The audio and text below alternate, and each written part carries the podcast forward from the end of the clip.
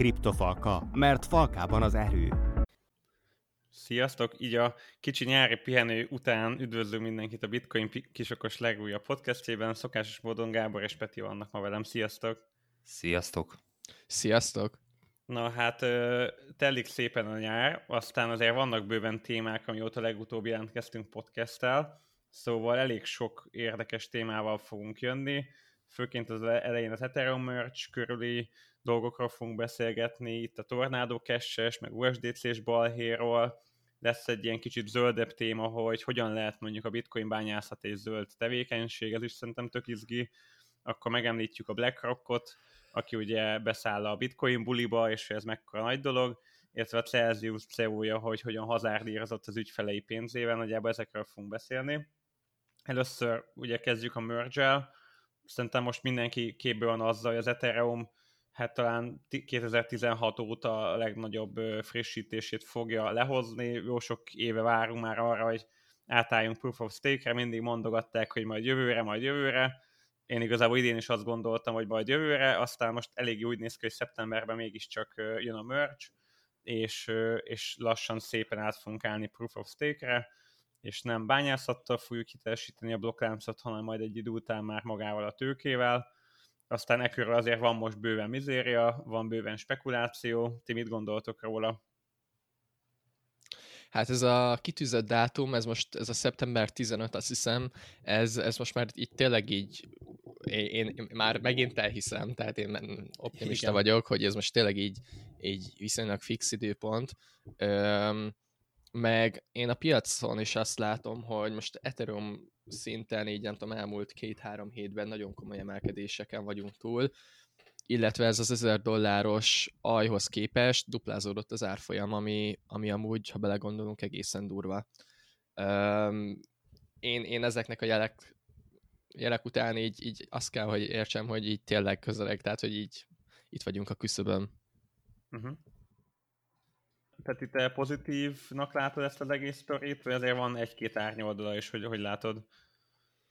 Hát az árnyoldala picit az, ami korábban is árnyoldala volt, hogy, hogy nagyon sok a csúszás. Uh-huh. Nyilván én nem vagyok programozó, nem látok bele, hogy mi történik pontosan a, a tesztneteknél, a különböző bugok kiavításánál, tehát elképzelhető, hogy a csúszás az ilyen szempontból jó jel, hogy tényleg tökéletesre akarják finomítani a dolgokat, de ez, ez, ez egészen ilyen, tehát hogy tényleg így éveket csúszik a projekt, ez szerintem egész sok emberben ilyen negatívum volt. Uh, viszont maga az átállás postra, az szerintem abszolút egy nagyon bullish és, és pozitív dolog, tehát hogy 99,9%-kal hatékonyabb lesz a hálózat, tehát nem fog annyi energiát felhasználni, kevesebb lesz az Ethereum kibocsátás, uh, nagyobb lesz a, a throughput, tehát a transaction, transaction per szekundum, ami, ami maximálisan elérhető, tehát, tehát ezeket így összevéve én, én amúgy bullish vagyok, tehát nekem pozitívum a merch. Amúgy most csak azon gondolkoztam, hogy szerintem mondjuk a Proof of Stake, nyilván ott majd egy jó nagy tőkével fogunk blokkláncot hitelesíteni, az is lehet eléggé decentralizált, de hogy szerintem a decentralizáció az az, hogy átállunk, átállunk posra, azért az valamilyen mértében mégiscsak sérül, mert, mert egy adott tőkét azt szerintem sokkal könnyebben föl tudsz halmozni, és akár csak átváltasz rengeteg bitcoin tetherre, hogy utána csinálj vele valamit, mint hogy rengeteg bányászgépet megvásárolsz, összeraksz, bedugod és üzemelteted. Tehát, hogy, hogy az biztos, hogy egységnyi tőkével Proof of work sokkal biztonságosabb vagy, mint Proof of Stake-en.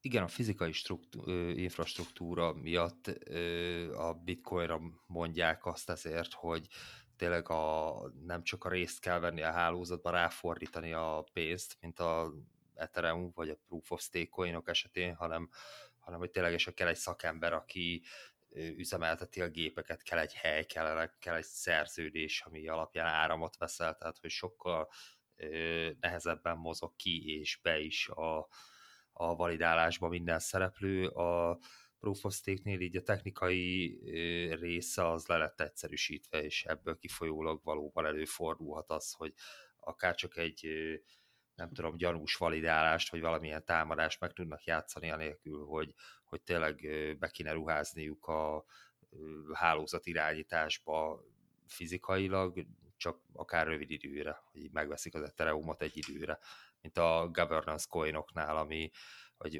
governance tokeneknél, ami szintén a, a tulajdonosok tudnak szavazni, de hogyha szavazás előtt 5 perccel megveszel rengeteg coint, utána meg eladod, akkor, akkor már kevésbé decentralizált a hálózat, mert hogy könnyebb belenyúlni.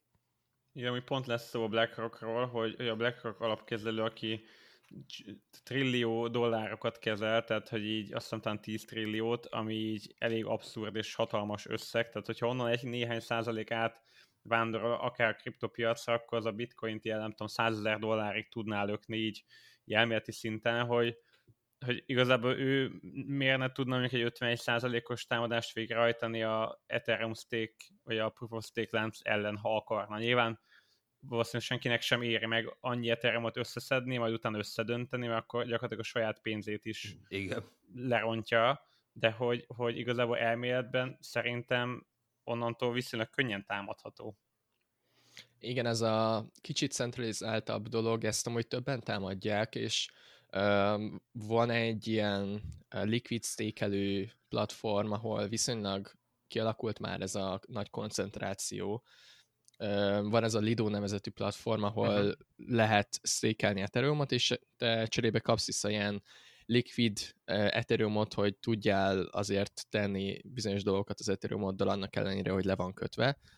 És hát nyilván ezt mindenki kihasználja, és nagyon sokan stékelték itt az Ethereumokat, és egy egészen nagy um, részük van benne um, a, a stékelésbe ennek a Lido platformnak. Pontos számot most hogy keresek, de hogy, tehát ilyen több tíz százalék, ami, hogyha belegondolunk, már egy viszonylag domináns szelet így a piacból. Uh-huh. Oké, okay, mondjuk azt nyilván azért említsük meg, hogy most kicsit így a negatív oldalairól próbáltunk beszélni, mert mindenki nyilván a pozitívakat ismeri, tehát hogy sokkal gyorsabb lesz a lánc, a tranzakció per másodperc növekedni fog, azt várjuk, hogy a fiik sokkal kisebbek lesznek, és ami most nem skálázható, és nagyon sokan nem tudjuk használni, az skálázható lesz, és úgymond végtelen számú felhasználó is akár tudja használni, úgyhogy nem kell egy autó árát kifizetni egy tranzakcióért. és, és ami még ez mellé megint extra, hogy, hogy minél jobban pörög a hálózat, ugye az EIP 1559 miatt annál több Ethereum ég el a tranzakciók során, és annál inkább deflációs maga az Ethereum, és annál inkább csökken a készlet, vagy legalábbis a készlet növekedése csökken. Ami szintén érdekes, ugye, hogy mondják ezt a triple uh, halvingot, tehát hogy, uh-huh, hogy azt, uh-huh. hogy, hogy magának a ugye a bitcoinnál van a blokkfelezés, hogy négy évente maga az a blokkjutalom, amit a bányászok kapnak, az feleződik, és akkor gyakorlatilag az inflációját négy évente vág, vagdossuk, felezzük, és ugye az Ethernél, ha jól tudom, most egy olyan átállás jön, amivel ilyen 80-90 százalékban fog csökkenni a, az új ethereum kibocsátása, tehát az Ether inflációját konkrétan kb. 90%-kal meg fogjuk vágni. Igen, hát ugye ez amiatt következik be, hogy a, a kicsit átalakul a blokkjutalomrendszer, és ugye eddig volt egy nagyon ilyen energiaintenzív bányászat, és azt kellett valahogy jutalmazni, hogy kompenzálni kellett a, a, a bányászokat, hogy nagyon sok energiát égetnek el, nagyon drága a hardware, és, és most megteheti azt kvázi az Ethereum hálózat, hogy nem ad akkora blokkjutalmat, mert egyrészt nem kell ilyen nagyon komoly hardware hozzá, és nem kell nagyon energiaintenzív, vagy nem kell nagyon sok energia hozzá, tehát alapvetően a, az Ethereum hálózat fenntartása is sokkal olcsóbb lesz, és, és emiatt a jutalmak is csökkennek. Uh-huh. Igen, hát az meg mindenképpen jó jel szerintem a befektetők számára, hogy gyakorlatilag főleg ebben az inflációs, nem tudom, 7-8-10 százalékos inflációs adatok vannak a világ szinten mindenhol, és akkor lesz egy Ethereum, aki elvileg deflációs is lehet, tehát hogy konkrétan mínuszos a dolog, és hogy nem nő a készlet, hanem majdnem, hogy néha csökkenni is fog. Én nem tudom, én azt gondolom, hogy, hogy rövid távon azért lesznek itt galibák, meg, meg én mindig azt gondolom, hogy ilyenkor megy ez a buy the rumor, sell the news, hogy most nagyon megy ez Ether, amikor már meg lesz a merch, akkor lehet kicsit meg is fog huppanni, de hogy ez a tripla blokkfelezés úgymond, ez szerintem egy nagyon hosszú távon fog így a hatását kifejteni, és egy ilyen fél évvel, vagy egy évvel a merge után szerintem nagyon erősen fog érződni az, hogy a készletbe van szűkülve, és nyilván kicsit, mint a bitcoin blokkfelezés után is egy ilyen fél év, egy éven belül szoktunk szépen megindulni. Tehát én azt gondolom, hogy mindenképpen jó, jól tesz az, aki Ethereum longot nyit, de nem ilyen, nem tudom, merge spekulálva, hanem inkább ilyen éves viszonylatban. Igen, én, én is inkább azt nem mondom, sietnék hogy... a longolással most már uh-huh. szerintem, mert ahogy mondtad, ez a buy the rumor, sell the news, ez hát az Ethereum árfolyamát megnézed akár a bitcoinhoz képest is, Igen. mintha már eléggé beárazódott volna. Tehát Bőven. Az, hogy megvan a dátum, ugye sose a dátum környékén történnek a nagy beszállások, hanem amikor, amikor a hír van, meg amikor biztosnak tűnik. Most azért sorban indult el a tesztneteken, és, és minden alkalommal meglátszott, hogy az Ethereum az, az javult, hát szinte megduplázódott a, a, a ciklus mélyéhez képest. Uh-huh. Úgyhogy, úgyhogy ez a long, ez valószínűleg jó ötlet, de a, mielőtt még beárazódik nagyon az, hogy, hogy csökkent az infláció rajta, meg úgy gazdaságosabban használható, szerintem azelőtt még azért látunk új mélyeket a mostani helyzethez képest. Igen, ezt a longot én ezt úgy gondoltam, hogy reméljük, hogy már bőven longban van mindenki régóta, tehát hogy, hogy alapból szerintem podcastban is már elmondtam, hogy szerintem így a Proof of Stake-re való átállás után egy nem tudom, két-három-négy éven belül szerintem az Ether le fogja nyomni a BTC-t is kapitalizációba pont azért, amikről beszéltünk, tehát, hogy alapvetően én elég régóta Ethereum vagyok, de azzal Gábor, amit mondasz, nagyon egyetértek, hogy aki viszont nem így tett, az meg nem most akarja longolni, mert az elmúlt két hónapban ment 50%-ot az Ether csak a BTC-hez képest is. Igen. Tehát, hogy, hogy nagyon túlvettem úgy rövid távon, és nem ez az időpont az, amikor amúgy nagyon be kéne szállnod.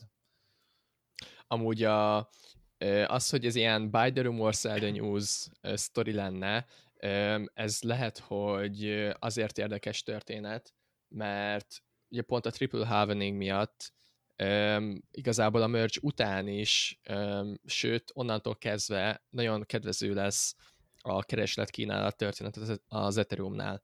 Tehát lehet, hogy lesz egy ilyen buy the rumor, sell the news történet így 15-én vagy 16-án szeptemberben, de hogy, hogy aki, aki nagyon rövid távon gondolkozik, az tényleg lehet, hogy eladja, de, de úgy mhm. gondolom, hogy aki, aki legalább ilyen éves távban gondolkodik, annak eszágában sincs eladni. Meg csábító lesz a merülés. Tehát, hogyha tényleg hirtelen leverődik, akkor, akkor lesz, aki, most lesz, aki felmarkolja relatíve olcsón a coinokat. Uh-huh. Hát az tuti. Tehát, hogyha ha jön a merge, és minden rendben van, de jön egy ilyen sad news, és innen lehuppan, és esik 20-30 százalékot, ott nagyon-nagyon jól lehet bevásárolni szerintem, tehát hogy az adhatna egy olyan jó hosszú távú longra opciót, hogy aki eddig kimaradt, és nem igazán fogadott az eterre, az most kap egy utolsó esélyt talán. Érdekes lesz, én egyébként bármilyen forgatókönyvet elképzelhetőnek tartok, tehát hogy lehet, hogy ö, konkrétan a merge hogyha lemegy egy-két nap alatt, és tényleg nincsen semmi probléma, de még az is előfordult, hogy lesz egy ilyen ö, váratlan fobó, hogy megindul uh-huh. csak az Ethereum, vagy mondjuk akár az Ethereum húzza az összes többit, hogy azért az Ethereumnak a súlya az okos szerződés platformok és az altcoinok között az, az nem kicsi, figyelembe véve, hogy a, kb. az összes stabil coin is rajta van, úgyhogy ö, előfordulhat, hogy akár vállalatok is ö, csak erre vártak a ugye évek óta olvassuk, hogy fejlesztenek rajta, tesztelgetik, ö, nem tudom, és hogyha tényleg beáll az új díjszerkezet, akkor, akkor egymás után fogják bejelenteni a különböző nem tudom, szoftvereiket, túljaikat, amiket használnak, és, és csak felfelé húz egy ideig, mint például a melyiknél is volt az EOS-nál talán egy időben, amikor ilyen vállalatok, ott ugye vállalatok validálják a a blokkláncot, és ahányszor bejelentettek egy-egy nagyobb nevet, mindig ugrott 10%-ot, és ilyen teljesen mesterségesnek tűnt a görbéje egy ideig. Amúgy én az a baj, hogy én nem tudok olyan forgatókönyvet elképzelni, ami úgy néz ki, hogy megvan a merge, és az az árat után fölfele húzza. Tehát, hogy, hogy általában, hogyha van egy elvárás a piacnak, azt szerintem most már fullon be van árazva, és ha minden flottul működik, szerintem akkor se fog az Ether innen úgymond kilőni, hanem azt már beáraszta a piac, és ez van. Tehát, hogy igazából ilyenkor tényleg mindig azért inkább buy the rumor, sell the news, mert mindenki előre már beárazza, és általában inkább azon csak rontani lehet, és, és ha valami nem úgy megy, ahogy gondolták, vagy csúszik, vagy nem tudom, akkor általában mindenki inkább a negatívat fogja meg, és akkor realizálja a profitot, tehát hogy ez nyilván ott rövid távon abban az időpillanatban. Igen, igen. Hát de utána érdekes napok lesznek. Igen, tehát hogy az ott nagyon egy ilyen, egy ilyen hangulat alapú pszichológiás valami, és akkor utána nyilván a fundamentum az, hogy, hogy meg lesz a készletnek a csökkenése, az nyilván egy tök más dolog, de annak meg nagyon hosszú távon van csak hatása. Tehát minden nap, ahogy telik majd az idő, és kevesebb Ethereum jön ki, mint előtte, annál inkább szűkül a készlet, hogyha a kereslet az ugyanakkor marad, akkor nyilván minél távolabb vagyunk az időben a mörstől, annál inkább szűket, szűkebb készlettel találkozunk, és annál inkább lesz hatása az ára. De hogy az meg nem egy ilyen pillanatnyi valami, hanem egy ilyen hosszú távon elnyújtott hatás. Amúgy csak, hogy még egy szálat így behozzak Na. a történetbe. Ugye jelenleg um, videokártyákkal bányásznak leginkább uh, Ethereumnál, és uh, ez ugye a POS miatt meg fog szűnni.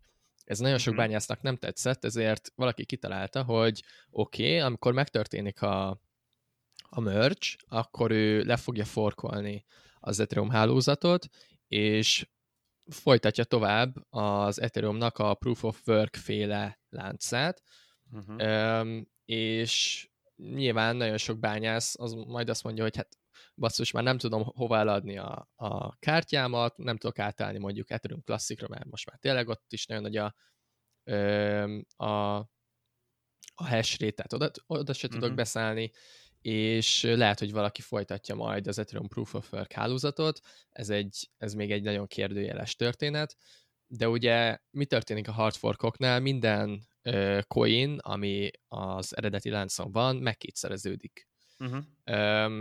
És emiatt lehet, hogy valaki majd arra fog játszani, hogy bevásárol nagyon sok Ethereumot a merch előtt, megkétszereződik a hálózat, és eladja mondjuk a, az, új, az újonnan forkolt hálózatról az összes Ethereumot, mert ő igazából csak plusz pénzt akar keresni ezzel, tehát nem tudom, értek, mire akarok kimenni. Igen, igen. Ugyanúgy, ahogy volt mondjuk korábban ilyen hard fork az Ethereum Classicnál, ez is szerintem egy ilyen igazából csak egy olyan fork lesz, ami, ami mindenki keresi a maga jóját, a bányászok azért fogják ezt folytatni, mert nagyon más választásuk egyeseknek nincs, valaki azért fogott egy picit kereskedni, hogy, hogy plusz ethereum tudjon eladni, ami lehet, hogy nem fog pont ugyanannyit érni, mint az igazi vagy eredeti Porsche uh-huh. Ethereum, de hogy, hogy lehet egy ilyen szenárió is a történetben. Hú, én ezzel már ott alapból nem értek egyet ezzel az egésszel, hogy, hogy a bányászok az kicsit azt nézik be szerintem nagyon, aki ezt kitalálta, hogy, hogy azért nem fog élni egy lánc, meg működni, meg profitot termelni, csak azért, hogy ő bányászon. Tehát oké, okay, hogy nem tudja a kártyát hol tenni, de attól, hogy leforkolja és elkezd vele bányászni, hogyha senki nem fog azon a láncon okos szerződéseket futtatni, tranzakciókat végrehajtani, akkor nem lesz miből bevétel, és nem fog miből, miből tudni ő is kitermelni, mint profitot. Tehát, hogy, hogy ez csak akkor működhetne szerintem, hogyha van olyan kereslet, ami azt akarná, hogy egy proof of work forkolt Ethereum láncon maradjon. Annak már nem tudom, mi értelme lenne. Tehát, hogy szerintem az hát Ethereum, klasszik... klasszikon is maradtak, úgyhogy Igen, igen, csak azt mondom, hogy ebbe az esetben akkor mi, miért nem mennek inkább az Ethereum klasszikra? Tehát, hogy, hogy azt gondolom, hogy az Ethereum klassziknak van létjogosultsága, de az, hogy leforkolunk egy Ethert, ami igazából ugyanolyan, mint az Ethereum klasszik, csak még négy évet túljött, Igen. annak nem sok értelme van szerintem. A nehézségi bomba nem pont ezt akarja kivédeni? Tehát, hát, hogy, hogyha csinálnak a... egy hard forkot, akkor, akkor, akkor azt ki tudják kvázi hát írtani a dologból. módosíthat utána, tehát hogy de hogy Igen. konkrétan a, a merge része, hogy, hogy amikor megtörténik, akkor a nehézség, a bányászási nehézség a Proof of Work láncon igen. elképesztően felemelkedik pont azért, hát igen, hogy... de ha leforkolja, akkor bármit átírhat. Ja, hogy ő saját magának. Aha. Persze, tehát leforkolja, és akkor nem tudom, beállítja úgy, hogy akkor lehessen jól bányászni. Csak, igen, igen, igen. Csak Mondjuk ez ugyanaz, mint, a, mint amiről beszéltünk, hogyha van egy ilyen liquidity pool, ahol amúgy nem is kereskednek, csak azért van likviditás, hogy formáljuk a nagy kamatokat, akkor igazából az is csak egy ilyen látszólagos valami, és igazából, ha nincs tényleges kereskedés, akkor nem tudsz mit visszaosztani az embereknek. Igen, kérdőjeles lesz, hogy, hogy a piac akarja ezt a láncot használni. Én Igen. is igazából csak annyit látok ebből a történetből, amit te mondtál, Roland, hogy, hogy, hogy ha ez megtörténik, akkor ott valószínűleg eleinte lesz még egy kis csihi-puhi, kis kereskedés, mindenki próbálja kimenteni onnan a tőkéjét, és, és pár heten belül elhal a hálózat. Tehát én, mm. én nagyjából ezt tudom elképzelni. Hát meglátjuk, meglátjuk. Minden esetre biztos, hogy nagyon megbonyolítaná, mert akkor tényleg, hogyha leforkolja a Proof of work akkor az összes ilyen DeFi platform, meg minden, ami az Ether láncra épül, akkor így hatalmas kérdő előtt áll, hogy akkor most mi van.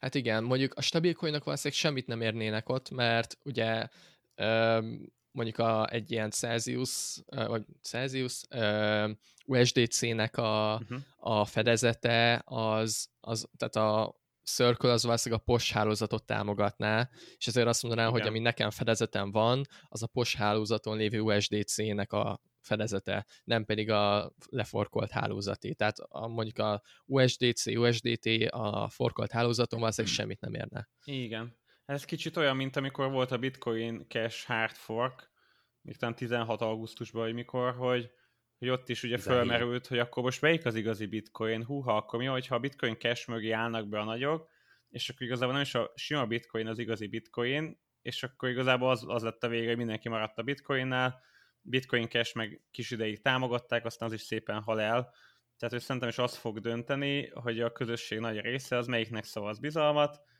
valószínűleg szerintem az eredeti fejlesztőgárdának fog, amivel mennek tovább, tehát így a proof of stake-re való átállás, átállós lánccal, és hogyha a többieknek meg senki nem szavaz bizalmat, akkor ott szerintem az így egy idő után megint el fog halni. Ja, ja. Na, de menjünk is tovább a kövi témánkkal, ami így a Tornado Cash körüli balhé volt. Itt nekem igazából annyi volt meg, hogy, hogy az USA szankcionálta a Tornado Cash-t, és akkor kicsit így befenyítette az embereket, hogy aki ezt a szolgáltatást használja, az úgymond bűncselekményt követel, és akkor ez, ez körül volt így nagyobb balhés, hogy például Vitalik is mondta, de hogy én is használtam, és nem arra, hogy pénzt mossak, meg nem arra, hogy terrorizmust pártoljak, hanem azt hiszem, az volt hogy Ukrajnának akart anonim adományozni. Igen. És hogy, és hogy, hogy ne gondolja már mindenki, hogy aki kicsit anonimon akar csinálni, az egyből bűncselekményt akar elkövetni. Igen, ez egy egészen szerintem bonyolult történet, tehát nem fehér és nem fekete, mert tehát biztos vagyok benne, hogy valaki pénzmosásra használta Nyilván. a tornádókest. Nem tudom, hogy mi lenne a jó fellépés ellene, de úgy gondolom, hogy kicsit erős, erős ez a történet, ahogy, ahogy itt felléptek a tornádókes ellen. Ha jól tudom, egy programozót is, aki programozta ezt a projektet, őt is így letartóztatták, Üm, tehát hogy nyilván nagyon sok mindent nem tudunk a történettel kapcsolatban, hogy mit csinált pontosan a pro- programozó, de ha csak az volt a hibája, hogy kvázi leprogramozta ezt, a, ezt az okos szerződést, akkor tényleg kicsit így erősnek gondolom, hogy, hogy emiatt tartóztatták le. A másik, amire meg így nagyon felhívja a, a figyelmet ez a sztori, hogy hogy az összes USDC, ami, ami megfordult ezen a platformon, uh-huh. azt befagyasztotta a Circle, az USDC kibocsátója, és hogy ők ezt simán meg tudják tenni, mert konkrétan okos szerződés szintjén meg tudják mondani, hogy oké, okay, akkor ezek a tárcák, ezek a tárcák be vannak fagyasztva. És hogy, hogy mennyire durva belegondolni, hogy itt van egy kvázi decentralizált hálózat, de hogy bele tudjuk írni az okos szerződésbe, hogy, hogy kifejezetten rá tudok mutatni tárcákra, hogy oké, okay, akkor ezt befagyasztom. Üm, nyilván a, hogy is mondjam, ez egy centralizált szolgáltató, meg valahogy szabályozni kell ezt a szektort is, de azért, azért ez elgondolkodtatja az embert, hogy úristen, bárkinek a tárcáját így be tudják fogyasztani egy blokkláncon. Uh-huh. Kicsit azt összefoglalnátok így a hallgatóknak a tornádok, és mit is csinál, csak hogy szerintem érthető Jogos. legyen, hogy mit Jogos. akarnak. Ö, igen, a Tornado Cache egy úgynevezett mixing service, service, és azt tudja, hogy amikor utalni akarsz mondjuk az Ethereum hálózaton, akkor nem közvetlenül utalsz, hanem beküldöd egy ilyen kvázi mixelős poolba, ahol összekeverik az összes felhasználónak a tokenjét, és onnan küldik tovább, így kvázi megszüntetik a visszakövethetőségét a tranzakciónak. Tehát így, így érzi meg az anonimitást öm, a, a Tornado Cash, hogy nem visszakövethető, hogy, hogy kitől jött a tranzakció. Röviden ennyi, ennyi a sztori. Így szerintem érthető. Tehát kicsit olyan, mint hogyha így monérosítanál, nem Gábor? Konkrétan csak áll mögött egy cég, és ez a probléma, mert a Monero az, az nem ilyen. hát azt nem lehet így külön betalálni, meg nyomást gyakorolni rá, de, de amint van egy vállalat, ami foglalkozik ezzel a lehetőséggel, amivel tényleg pénzt lehet mosni, meg terrorizmus támogatni, meg bármit, akkor lecsapnak rá.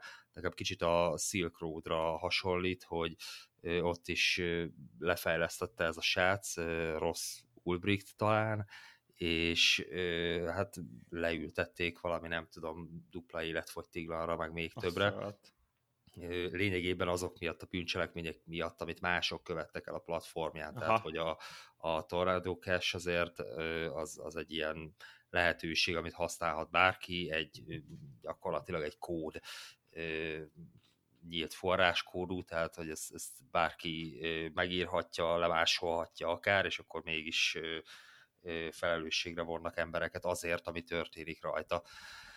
Tehát ez, egy, ez így elég érdekes dolog ilyen dolgokra szerintem pont ezért jó a, a Monero, mert hogy a, az XMR coinoknál nem lehet ezt megcsinálni, mint az USDC-nél, hogy, hogy egy Ethereum okos szerződés ö, lényegében az egész, és ö, egy cég áll mögötte fejleszti, karban tartja, nem tudom, akkor az ugye bele is tud írni.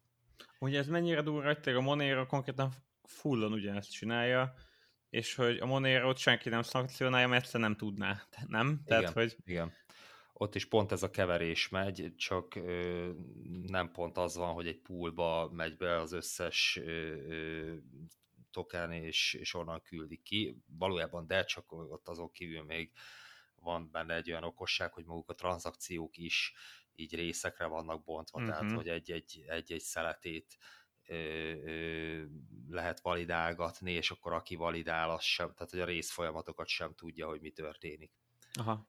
Meg az elküldött ö, token mennyisége se látszódik a Monéron, tehát hogy az hogy tényleg egy ilyen vak volt így az egészben, uh-huh.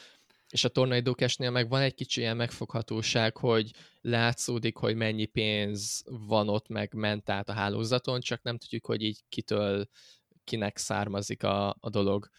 Amúgy... Igen, hát olyan, mint a, mint a számvitel vizsgán a, a feladat, ahol ugye kettős könyvelés van, és akkor ki kell szudokuzgatni, hogy nem tudom, minden hiányzik a tartozik oldalról valami, akkor a másiknak a követel oldalán meg kell lennie, és akkor így beírkálod, hogy igen, hogyha 673 USDC bemegy a cache egy címről, meg ugyanennyi kijön egy másik címre 5 perc múlva, akkor akkor lehetséges, hogy ugyanez, bár ezeknél a coin mixereknél meg lehet csinálni azt is, hogy beadsz neki ilyen ö, idő intervallumot, hogy mondjuk 8 óra múlva küldje ki pont ezért, hogy, hogy ö, ugye addig rengeteg tranzakció már bejegyződik a blokkláncra, és akkor nem virított egymáshoz közel az ugyanolyan küldött és fogadott mennyiség. Amúgy az USDC kapcsán meg ez tök rossz sztori szerintem, mert én az USDC-t eddig mindig egy ilyen, azt mondom, hogy ez egyik ilyen leghitelesebb, stabil coinnak gondoltam, vagy még talán most is gondolom, de hogy ez meg így, ez meg annyira rossz, hogy így, így valaki kicsit így belenyúl ebbe az egész világba, és akkor ők meg itt tényleg így egyből beállnak a sorba, és akkor lehajtják a fejüket, és akkor inkább cselekednek, meg belenyúlnak a saját dolgukba is, hogy azért nem tudom, az USDT-t meg a tether mindenki annyira üti, meg bántja, meg nem tudom, de még mindig úgy vagyok, hogy kb. a legnagyobb bizalom nekem még mindig a tether van, pont azért, mert kb. mindenkinek abban van a legnagyobb bizalma, még a rengeteg balhé ellenére is, és igazából nála amúgy mindig szidjuk a tether, de sose volt még igazán nagy balhé, tehát mindig mondjuk, hogy nincs mögötte semmi, meg hogy nem annyi, mint amit mondanak, de hogy amúgy én négy éve használom kb. a tether és nem volt még soha egy ilyen balhé sem, mint mondjuk most az USDC-nek uh-huh. csak mindig ezek a találgatások, hogy na akkor mi állhat mögötte, meg mi nem. Érdekes. Az USDC mögött ugye a Coinbase áll, meg a Circle. Nem is tudom már, Circle, igen, ami a, a valamelyik leányvállalata, ilyen fintek leányvállalata a Goldman Sachs-nek, hogyha nem Aha. tévedek, tehát hogy abba, abba az volt a, a nagy húzó érv, hogy, hogy az egyik legnagyobb kriptós cég, meg az egyik legnagyobb ilyen tradicionális uh-huh. befektető cég, és hát nyilván, hogyha van valami, tehát hogyha már így a terrorizmus felmerül, vagy terrorizmus támogatás, de már a pénzmosásnál is az USA-ban azért eléggé komoly szankciók vannak, és két ilyen igencsak megfogható cég által alkotott konzorciumot azért, tehát hogy ő nagyon nem mindegy, hogy mennyire működik együtt a hatóságokkal, és uh-huh. hát centralizált stabil coin, tehát hogy az ilyen, Aha. az ilyesmi megtörténhet. Az USDT, az UST-vel nem nagyon tudták volna ezt megtenni. Uh-huh. Lehet, hogy még feljön. Ja, mint a, a Luna féle UST-vel? Igen, igen, igen. Ajaj. Most bevásárol. Nem, nem, senki. igen. Véletlenül se. De igen. de igen, ott annak ugye egy saját ö, ö, okos szerződéssel fut, és hát nyilván ott is van cég mögötte, de azért az nem tudom, Szingapurban be van jegyezve, és ezért nem egy ilyen, nem egy ilyen nagy vállalat. Ja, volt. szóval igazából itt is az info annyi, hogy igazából a stabil coinok se annyira stabilak, mint annyira gondoljuk, meg nem annyira biztosak, de egy okos tipp, hogy igazából stabil coinból is tudsz diversifikálni, ha mondjuk van egy egységnyi stabil coinod, akkor tartatod mondjuk annak a felét mondjuk Tetherbe, a másik felét USDC-be, Igen. vagy akár harmadolhatsz is, tehetsz bele BUSD-t is, és akkor már csökkented a rizikódat. Van aranytoken, aki még, van aranytoken, aki még jobban Igen. szeretné diversifikálni, tehát aranyba tenni egy részét, ugyanúgy a stabil coin mellé ott van a tárcádban leteheted. Ennyi. Na, aztán menjünk tovább egy érdekes témára, amit Gábor, te hoztál be, ami pedig az, hogy hogyan zöldíthet a bitcoin bányászat így a világon. Én össze azt hittem, hogy itt majd arról fog szólni a cikk, hogy lefúrnak a kőolajér, majd följön a földgáz, a földgázt amúgy elégetik, de ha nem elégetik, hanem meghajtanak vele egy turbinát, az sokkal zöldebb és sokkal kevésbé károsabb, mint hogyha az ott elég a semmibe, és akkor ezzel a turbinával meg ö, meghajtanak egy generátort, ami áramot termel, és ott helybe elbányásszák, de hasonló sztori, de mégiscsak másabb. Ez bedob, felvezetnéd, Létsz, hogy hogy is volt ez?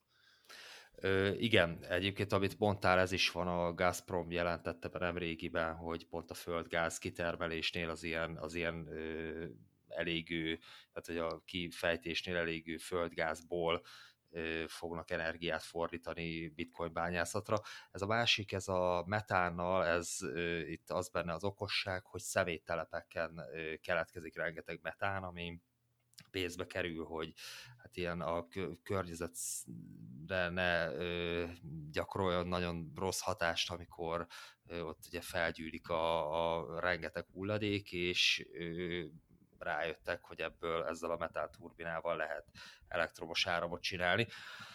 Ami nagyon jó, mert ö, nem, hogy így nem szennyez a metán annyira, hanem hogy áramot ö, termel. Ö, ez a bitcoin nélkül is csodálatos dolog így hosszabb távon. A bitcoin viszont azért érdekes és érdemes erre az áramra, mert hogy hát lényegében ott a személytelep mellett keretkezik rengeteg áram, azt nem olyan nagyon sokféle módon tudod felhasználni ott a helyszínen, az áramot megszállítani ugye, ugye drága, és most azon dolgoznak, hogy ezek az amerikai, vagy az USA területén lévő személytelepeken minél inkább a, a felszabaduló metából bitcoint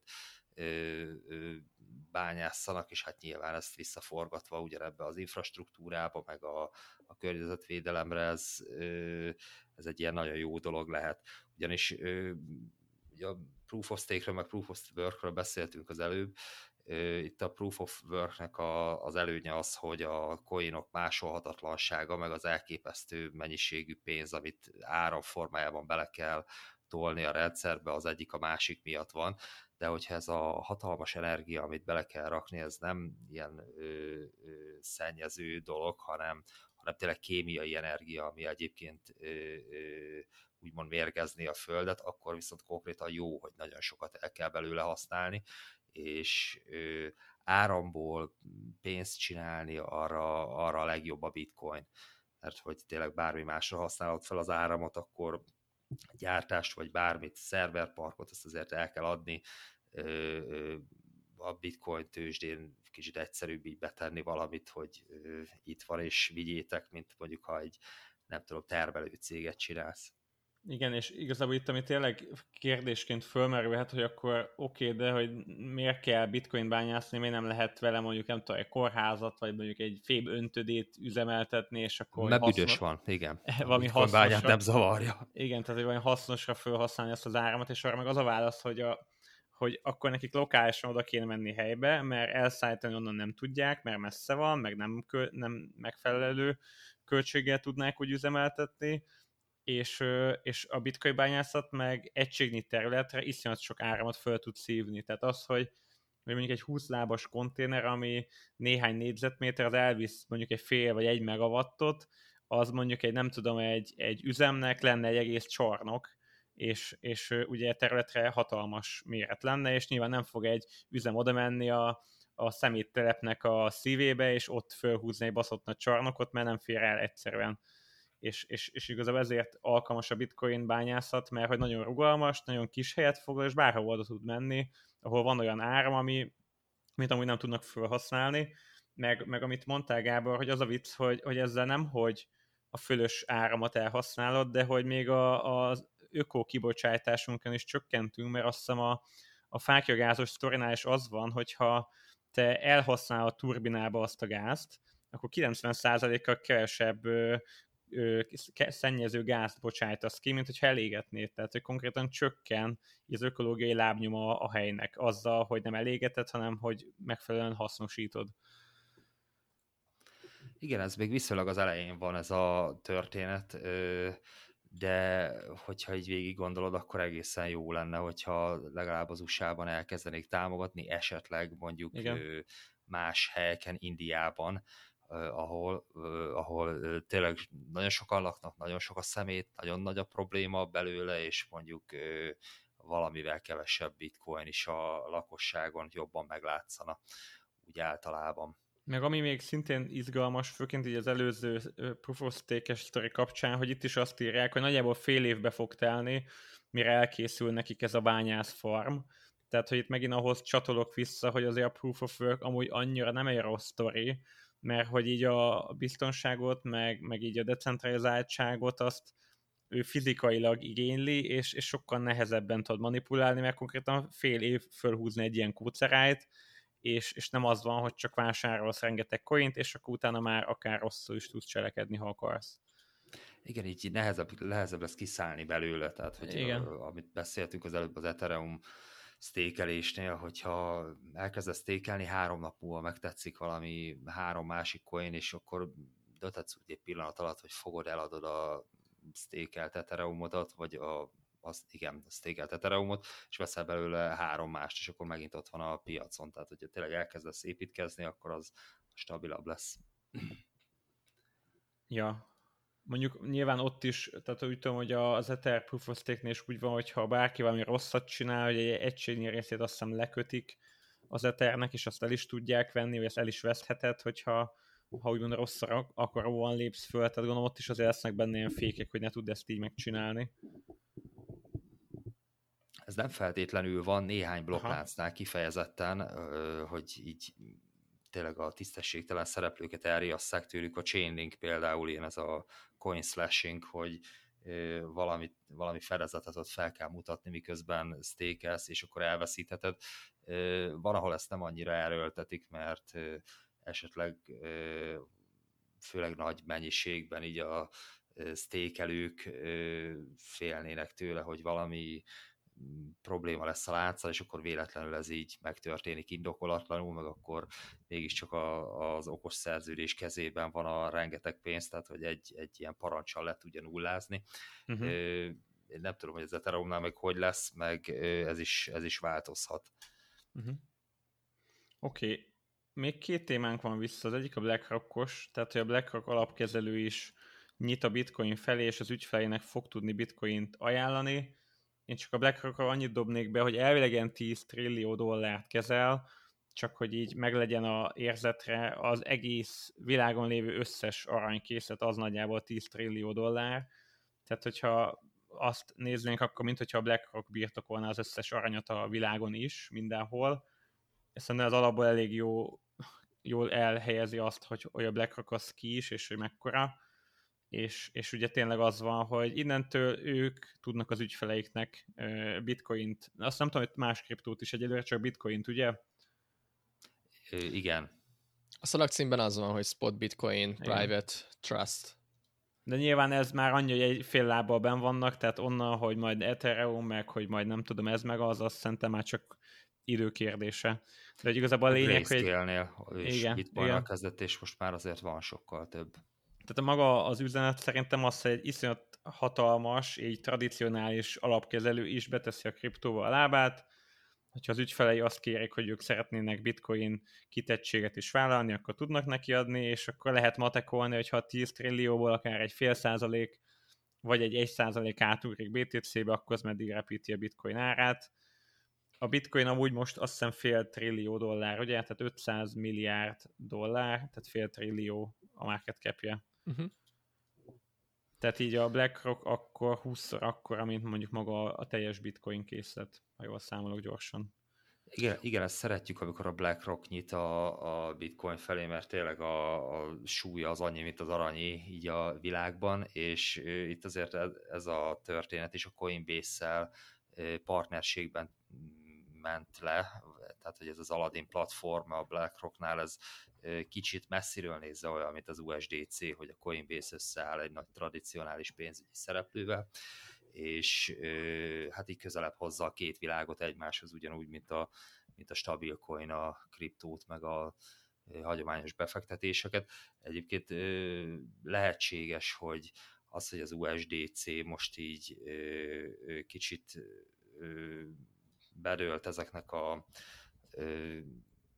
hatósági nyomásoknak a, a cash kapcsolatban előfordult, hogy a BlackRocknak meg ez volt a szimpatikus, vagy valami ilyesmire várt, hogy oké, okay, na és mi van, hogyha van egy ilyen egy ilyen tényleg pénzmosási dolog, akkor hogyha véletlenül bizniszben vannak a velük, vagy, vagy valamilyen termékük által az ügyfeleik, akkor, akkor mi történik? És igen, ez az Aladdin platform is egy eléggé centralizált valami lesz, de, de tény, hogy a BlackRock ügyfelei széles és, és nagyon nagy pénzű tömegeinek most már nem nagyon kell messze menni azért, hogy, hogy bitcoin találjanak. És amúgy kicsit megint azt mondanám, hogy tényleg így a nagy alapkezelőknél van a smart money, mert nem mikor kell ezt megcsinálniuk, hanem most. Tehát, hogy, igen, igen. Hogy kb. a 20 ezer dollár, amikor leestünk, az elmúlt tíz éves történetben, amit mondjuk látok a csártokon, sose volt még annyira túladott a bitcoin, mint akkor.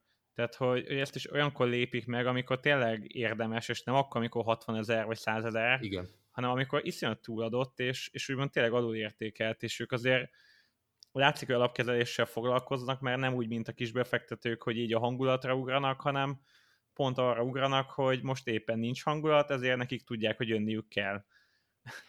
Igen, ez 60 ezer, 60 ezeres bitcoin árfolyam környékén történt volna ez a, ez a hír, akkor mondjuk lehet, hogy így rámosolyogtunk volna, hogy fú, hát ezek jó amatőrök, hogy tényleg most kell, igen, jól van, akkor majd megszívják az ügyfeleitek. Most, most a lefelé, tehát hogy a kockázat hozam arány, amit így mindig nézzük, igen. a ciklus métől az all-time high-ig, most elég jó helyen van ahhoz, hogy, hogy tényleg akár közép, középtávon jól járjanak már a BlackRock ügyfelek, és akkor lesz egy kis jó hangulat.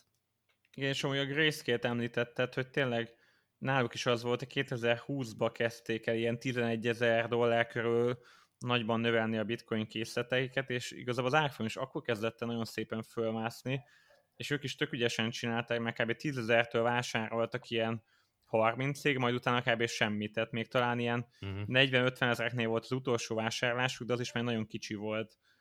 Tehát ők azért látszik... Tessék? 2020-ban 11 ezer az, az magas ár volt éppen, tehát hogy a 10.500-nál volt, tehát hogy az, az tényleg a kitörés utáni Igen, időszak. igen. Igen, csak látszik, hogy ott is ilyen, mit tudom, átlag 25 ezeret hoztak kb. ki beszállóra. Uh-huh. Hogy, hogy, hogyha a BlackRock is most kezd majd pozíciót építeni ennél a 20 ezeres szinteknél, azt szerintem nekik egy nagyon jó hosszú távú alap lehet. Igen, a Grayscale is lassan nullába lesz. ja, igen. Utána, ha belegondolsz. Meglátjuk. Ja, szóval mindenképpen izgalmas a sztori, meg, meg igazából megint azt mutatja, hogy így a, a kripto meg a bitcoin piac nem megy sehova, sőt inkább a nagyok jönnek hozzánk, tehát igazából tényleg csak így időkérdés általában, hogy, hogy mikor tud visszakapaszkodni, és minél több ilyen hír jön, meg minél több kereslet jön, nyilván annál, annál erősebben érződik ez a kereslet a szűk készletre. És akkor az utcsó sztorink az már az lenne, hogy a Celsiusról szerintem mindenki képbe van, ő egy centralizált finance-es sztori, tudsz kriptót betenni, és kapsz vissza kamatot, de lehet, hogy nem kapsz vissza semmit. így a mostani sztori kapcsán, mert sajnos, ha jól tudom, csődbe mentek, de amire én ma így fölkaptam a fejemet, hogy a, a CEO így a bedőlés előtti időszakban egy kicsit annyira oda volt már, hogy elkezdett hazárdírozni az ügyfelek pénzével, és így és úgy ő, ő mondta, hogy most adjátok nekem nem tudom hány száz millió dollárt, és akkor ő majd megpörgeti, és akkor, hogy bitcoint adott el, majd utána visszavette, tehát rosszabbul, magasabb áron, és hogy, hogy, hogy, hogy tényleg ez mennyire durva, hogy, hogy te beteszed valahova, és akkor azt hiszed, hogy ott milyen biztonságban van a pénzed, legyen ez akár egy defis okos szerződés, vagy egy cefis emberek által kezelt központi valami, de hogy, hogy tényleg így mennyire nem tudjuk, hogy mi folyik a háttérbe. Igen, mert nem akarsz trédelni, mert az kockázatos, és akkor oda oda a Celsiusnak, hogy majd szépen stabilan jönnek a kavatok, és a Alex meg így feldobja tőke áttétes kereskedésbe. hát nem, nem egyszerű. Igen, és annál meg mennyire nincsen rosszabb lehetőség, mint hogy olyan akarja majd ott okosba megpörgetni, aki, aki tudja, hogy most aztán kurára kéne nekik, mert mindjárt csődbe mennek. Tehát, hogy annál rosszabb pszichológiai nyomás nem nagyon van. Tehát, hogy... Igen. Hát ez valószínűleg ilyen dupla vagy semmi volt, hogy egyszer csak így rájöttek, hogyha most nem történik valami csoda, egy nem tudom, tízszeres margin számlán, akkor, Igen. akkor igazából csődbe mennek három nap múlva, hogyha meg megpróbálják és bukják, akkor meg mondjuk egy. Tehát, hogy, hogy ott is a hozamkockázat, vagy a nyeresség kockázat arány az jónak tűnhetett, csak hát nem jól trédeltek. Ki tudja, hogy hány olyan platform van, ami mondjuk nem dőlt el azért, mert mondjuk ők is megjátszották ugyanezt, tehát hogy, ah, hogy mindenki igen. krízisbe volt, hogy nyakig a lunában, és akkor lehetséges, hogy a, a Nexónál meg, meg ilyen Bejött a piros hatos. Volt, elkapták jól a trendeket, és, és pusztán ezért állnak kifelé, hát. meg mindenki azt mutatja, hogy jó, hát itt biztonságban van minden szépen letéve, leírva. Passz. Hát igen. És, és szerintetek ezen mi tud majd javítani? Mert én csak arra tudok gondolni, hogyha majd auditálják őket. Tehát, hogy például Nexu is azt mondta, hogy oké, okay, hozzánk jöttek auditálni, megnézték, hogy minden megvan, minden úgy működik, ahogy kell neki, Nyilván az is olyan, hogy most akkor elhisszük, vagy nem hisszük, de hogy uh-huh. mi mhm. tud ezzel javítani, ami az ilyeneket meggátolhatja, mert szerintem csak az, hogy valami külső fél majd auditálja őket. Én még hát, azt tudom elképzelni. Ö, igen, valamennyire én is ez a decentralizációs történet, hogy, hogy esetleg a, a Treasury-nek a címeit megadják, Nem, tehát hogy, ja, hogy megadják, hogy a, ezen a címen van ennyi Ether, meg hogy ennyinek kéne lennie, meg mit tudom én. Uh-huh. Csak ugye, hát akkor meg mindenki látja az ilyen kibeutalásokat, uh, tehát ez, ez én kétszer is átgondolnám jó magam is, hogy ilyen uh-huh. szolgáltató lennék, hogy ezt meg akarom eladni, meg több, több dolog miatt is, például amiatt, hogy jó, mondjuk ez nagyon messze van, de hogy alapvetően, hogyha a címet publikussá teszem, akkor a kvantum számítógépek abból fel tudják kvázi ö, törni a ö, majd valamikor mondjuk lehet 10-20 év múlva lesz ez csak még, vagy lehet még mm-hmm. több, de hogy, hogy ilyen szenáriókra nyilván a centralizált szolgáltatók hosszú távra terveznek. De lehet, hogy ez, ez nem mostani sztori, úgyhogy emiatt nem kell aggódniuk. Igen, meg hát a vetétársaknak is nem tudom, hogy mennyit árulsz el, de azért meg tudják nézni, hogy mi van ott, meg hogy hogyan van kezelve, hova megy ki, tehát hogy mekkora forgalmat bonyolítasz, tehát hogy, hogy szerintem, hogyha így kiteszed fullon a, az ablakba, azért az kicsit így vissza is üthet. Ezért gondolom azt, hogy talán az lehet a jó megoldás, hogyha egy megbízott harmadik félnek adjuk oda, aki átnéz, és azt mondja, rányomja a pecsétet, hogy oké, okay, ez így király. De ja, a másik meg akkor tényleg az, hogy ott a defi, ott az okos szerződés, mindenki átnyálaszhatja, aki akarja, aki ért hozzá, és akkor azt mondta, hogy inkább rábízod erre a programra, mint egy ilyen szervezetre, csak ott meg tényleg az, hogy ott meg maga az okos szerződésnek a rizikója, ami benne van. Tehát, hogy, hogy egyelőre egyik se látszik egy ilyen, egy ilyen mindenféleképpen jó, meg biztos megoldásnak, lehet, hogy a végén majd vegyíteni fogjuk a kettőt, de minden esetre mind a kettő érdekes, mindenki válassza azt, amelyik tetszik neki, és továbbra is hallgassátok a podcastünket, meg hogyha szeretnétek a kereskedésről tanulni, akkor csatlakozzatok a CryptoFalka privát csoportjához, aztán hamarosan majd ismét jelentkezünk podcasttel. Szép napot mindenkinek, sziasztok! Sziasztok! Sziasztok!